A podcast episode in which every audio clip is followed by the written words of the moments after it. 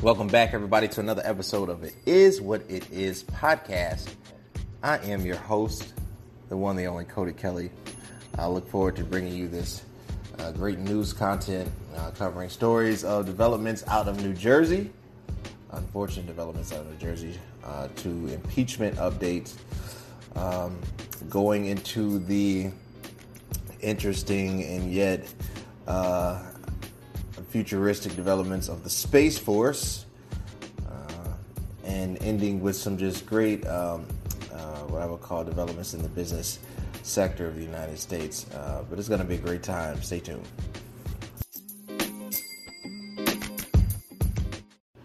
Unfortunate uh, events have occurred uh, in New Jersey. Brandon Zardoni and Ben Collins uh, go on to write that um, there have been online posts tied to the suspected New Jersey deli shooter uh, who pushed anti Semitic uh, conspiracies. Multiple years of social media posts are connected to one of the suspects, indicated that he also advocated for violence against police officers. One of the two suspects in Tuesday's shooting um, at a kosher deli in Jersey City pushed these anti Semitic theories and praised past attacks on Jewish people in New York and killings of police officers, according to the social media post seen by NBC News. Police have identified the suspects who were killed in the shootings as David Anderson and Francine Graham. Police also identified Anderson as um, a follower of a faction of the Black Hebrew Israelites movement uh, who have been cited to be a hate group and anti Semitic according to the Southern Poverty Law Center. New Jersey Attorney General Gurbir Grewal also named Anderson and Graham as the prime suspects in the beating death of Michael Rumberger, 34 year old Uber driver whose body was found in a trunk of a car over the weekend. Grewal offered no other details on how the crimes might be linked or a motive for Rumberger's murder.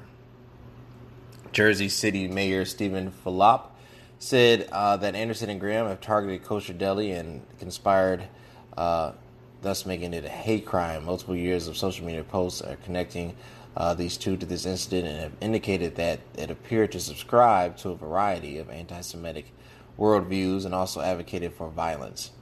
Uh, they've also named New Jersey Attorney General Gurbir Grewal has also named Anderson and Graham as the prime suspects in the beating death of Rumberger. Uh, I think this is sad beyond reason.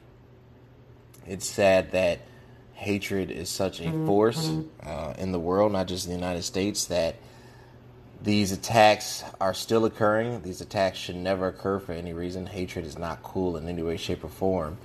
And to be present or to exist in a society that, yes, condemns it, but to me doesn't put up enough restraint to almost um, I, I, I can't say see it coming because how can you interpret? I mean, somebody always has free will, but but to me has not done enough to make sure that the message is clear that hatred will not be tolerated. Um, unfortunately, it seems that hatred is becoming more of the norm instead of uh, more of the exception.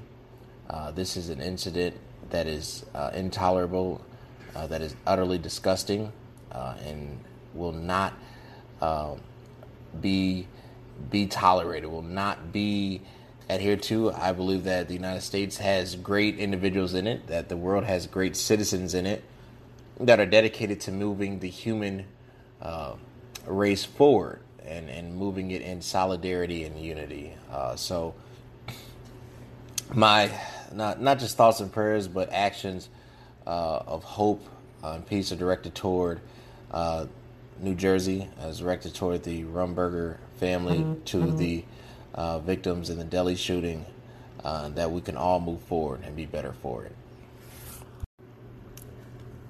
Interesting updates in the impeachment process. Uh, Rebecca Shabad goes on to write the lawmakers debate impeachment ahead of committee vote on articles. The House Judiciary Committee has worked late into the night as Republicans and Democrats on the panel have weighed in on the eve uh, of the House Judiciary Committee scheduled votes of the article of impeachment against President Donald Trump. The Democrats have argued that Congress must uphold president accountable, while Republicans have charged that the only abuse of power was by the Democrats. Speaking at more than a three hour meeting on the House Judiciary Committee, Democratic lawmakers said that they didn't come to Congress wanting to impeach a president, but they pointed to a detailed evidence since the inquiry began in late September that has now given rise to two impeachment articles one of, or one for, the abuse of power, and the other for the obstruction of Congress. Uh, so obviously, I, I, believe that the impeachment articles, uh, the two, one for the abuse of power and then one for the obstruction of Congress, is valid. Um, it's not that I am a Democrat, but the points are valid and truthful, and there's evidence to support that. I do not believe that this uh, session and this this body of Congress came in uh, or, or was inaugurated for the fact of impeaching him but I do believe it is a response to the atrocities that have occurred. I think over the tenure of the presidency of Trump, there has been incident after incident after incident after incident, and it has mounted this reaction. Now, the real question is will he be impeached in the Senate? And no president has ever been impeached in House and Senate and then to be followed with with legal pursuit is unprecedented. Uh, so sometimes it feels like the wheels are just turning on the car and we're going nowhere. uh, and I don't know if that's the case for this. I don't know if it's just you know an ethical you know execution that you have to go through this process, but. I am concerned that this is starting to feel and to look more like uh, political propaganda than justice. Uh, because I don't see it, and I'm not saying it can't happen, but if the Senate does not impeach, then what? And then it's you know back to normal. You know all things are you know equal, and then you know are you really going to prosecute a president? As the other you know standard, so or the other thing in question. Uh, so it's going to be interesting to see where this goes. Um, definitely pulling for justice. I'm pulling not for any political party, uh, but for the ability for America to move forward, uh, for true insight and true truth and virtue, and hopefully uh, these will be the guiding principles going forward. Space Force is not a myth. I guess. So Space Force, uh, the the heavily anticipated, I guess, uh, creation by the Trump administration into galactic, uh, I guess, intervention. I'm not sure. Galactic uh, missions.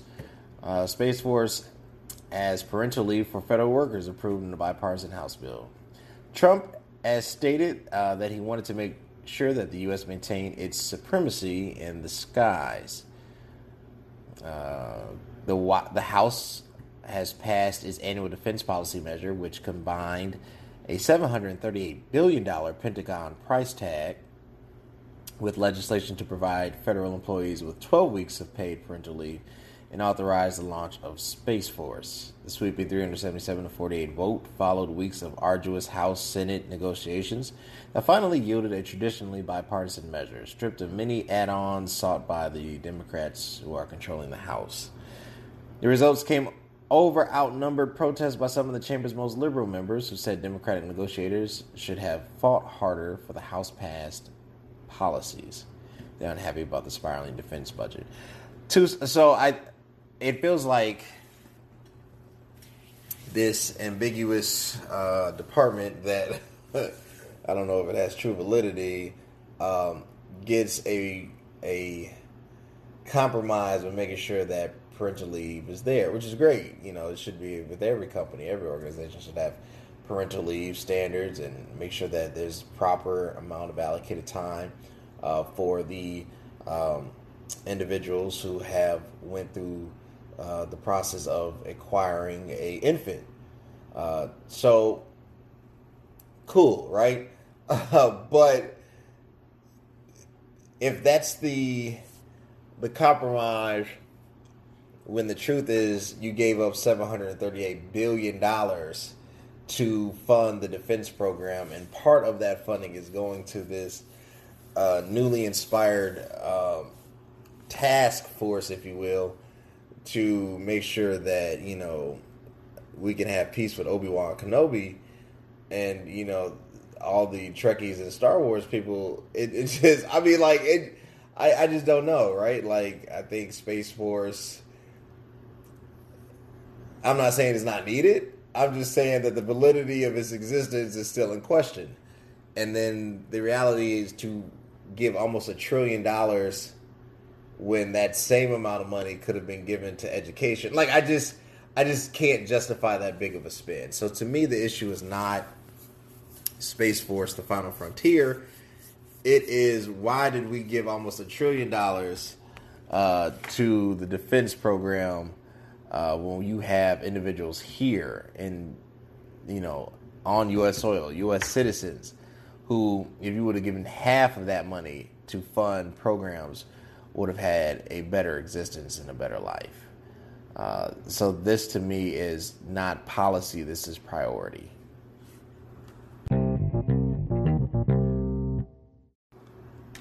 Viacom has agreed to sell uh, its landmark Black Rock headquarters in Manhattan. Uh, Viacom is selling off non-core assets uh, in real estate in order to perk up investors' interest in the newly merged media company. Uh, following the completion of its merger last week, uh, Viacom CBS is selling CBS historic Midtown Manhattan quarters known as Black Rock. CEO Bob Bakish has confirmed this. It is a very material asset. It's not an asset we need to own. Bakish said nothing or noting that the sale of some of his non-core assets, such as real estate, could generate cash for just buybacks or to, for stock buybacks. Uh, Bakish has also made the announcement at an investors conference that first such an event uh, since Viacom CBS began Trading as a newly combined entity uh, ahead of his new media conglomerate, Bakish is looking to perk up investors' interest after lackluster response to the merger of two companies. Viacom considered the sale of the building in 2000 the time was worth 370 million. Uh, located on 52nd Street and 6th Avenue, Black Rock is the 38-story modernist granite building designed by Eero uh. It carries a plaque honoring the founder of CBS, who was William Paley. It was granted landmark status in 1997 and has also served as the headquarters for the television network since 1964. Last year, CBS sold off its television city headquarters in LA for $750 million. That's a whole lot of money. So, um, a lot of times when companies restructure, decreasing a non essential assets or non core assets is a way to increase operational efficiencies, cuts down on, on overhead costs, uh, lowers the efficiency ratio, which is a good thing. That means the cost per employee to generate income goes down, which means employees are more productive because you have less things taking away from the uh, total revenue. Does it pique investors' interest? Um, if it because it shows a stronger profitability marker, maybe you know, indirectly, yes, uh, but not to me directly. I think it's a way for the company to have more liquidation and have more access to its own uh, cash capital, so it can buy back its stock and increase the value, and that in turn will increase investors' interest. Uh, so yes and no. Um, I think it was just a good business move because efficiency is the name of the game, right? Doing more with less. Uh, and this was a more with less move. And since the merger, you know, obviously they had to spend a lot of money to acquire and to be acquired. Uh, so right now they're probably cash strapped, right? so when you need to increase cash flow, you do things like sell off, you know, non-core assets. Uh, I'm interested to see how this is affecting the employee count, uh, and then how this has uh, affected wages because obviously, you know, depending on uh, what the value of the stock was trading before versus what the value of the stock is trading now, the valuation of the company, all that is tied in together. But otherwise, it, it's a solid deal. Shout out to Viacom, CBS. Shout out to CEO Bob Bakish. If you want to make uh, me a sizable donation and cash at me, uh, accepted all donations. But anyway, good business move. School debt being canceled. What? I wish my school would do that. Anyway, so University of Phoenix has decided to cancel $141 million in student loan debt. This deal has been announced, settled a dispute over an ad campaign that for-profit college uh, was launched in 2012. University of Phoenix of Phoenix and its parent company have agreed to pay $50 million in cash and cancel $141 million in student debt to settle allegations of deceptive advertisement brought by the Federal Trade Commission. This settlement is a dispute over an ad campaign for profit college, uh, which was launched in 2012, tutoring or not tutoring, but touting partnerships with companies including Microsoft, Twitter, and Adobe. It has suggested that the school worked with those campaigns to create job opportunities for students, even though there was no such agreement, investigators found. The FTC has said that the settlement is the largest the agency has ever obtained against a for profit college. Uh, this is deal. This is an amazing thing. Um, it shows that justice can occur and will occur. Um, it also shows that education is is I won't say a trap, but it's it's lucrative anytime you can pay off fifty million dollars in cash and then cancel one hundred forty one million dollars in debt, I mean somebody has to eat that, right? And you know, University of Phoenix hasn't been around. You know, this is not like your university's been around since the eighteen hundreds. It's not like Harvard, right? So I mean, it shows that education is not just for making people smarter. It's a system that is designed to yes, help, inspire, teach, instruct uh, but also to profit. and this this just goes to show, and sometimes it's can be falsely promoted uh, as a instrument of genuine uh, or or sincere service and mission work. Um, and I'm not taking anything away, but I think sometimes we lose sight of uh, that education is a two-edged sword, and there's a duality and a binary language and, and ecosystem and just overall feel that exists. You give and take, right? So I'm receiving this great instruction and things and certificates and degrees, but I'm giving my time, my sacrifice, my discipline, my study habits, and my money. And in turn, I'm hoping that the ROI is that I'm smarter or I'm more equipped to do what I feel I've been called to do or what I want to do.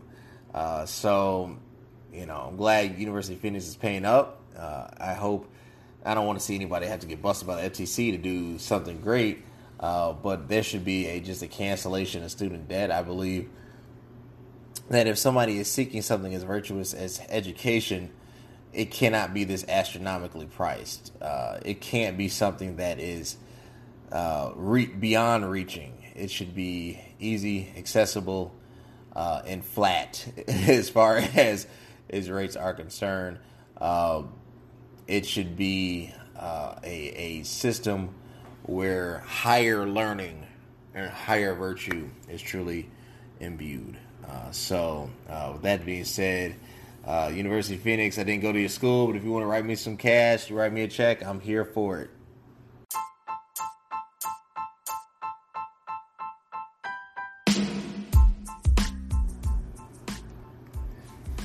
Hey guys, this has been a great time uh, sharing this content with you. Happy you tuned in.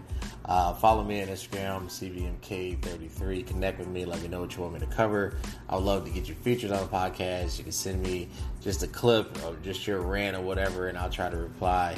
Uh, but until next time, thanks.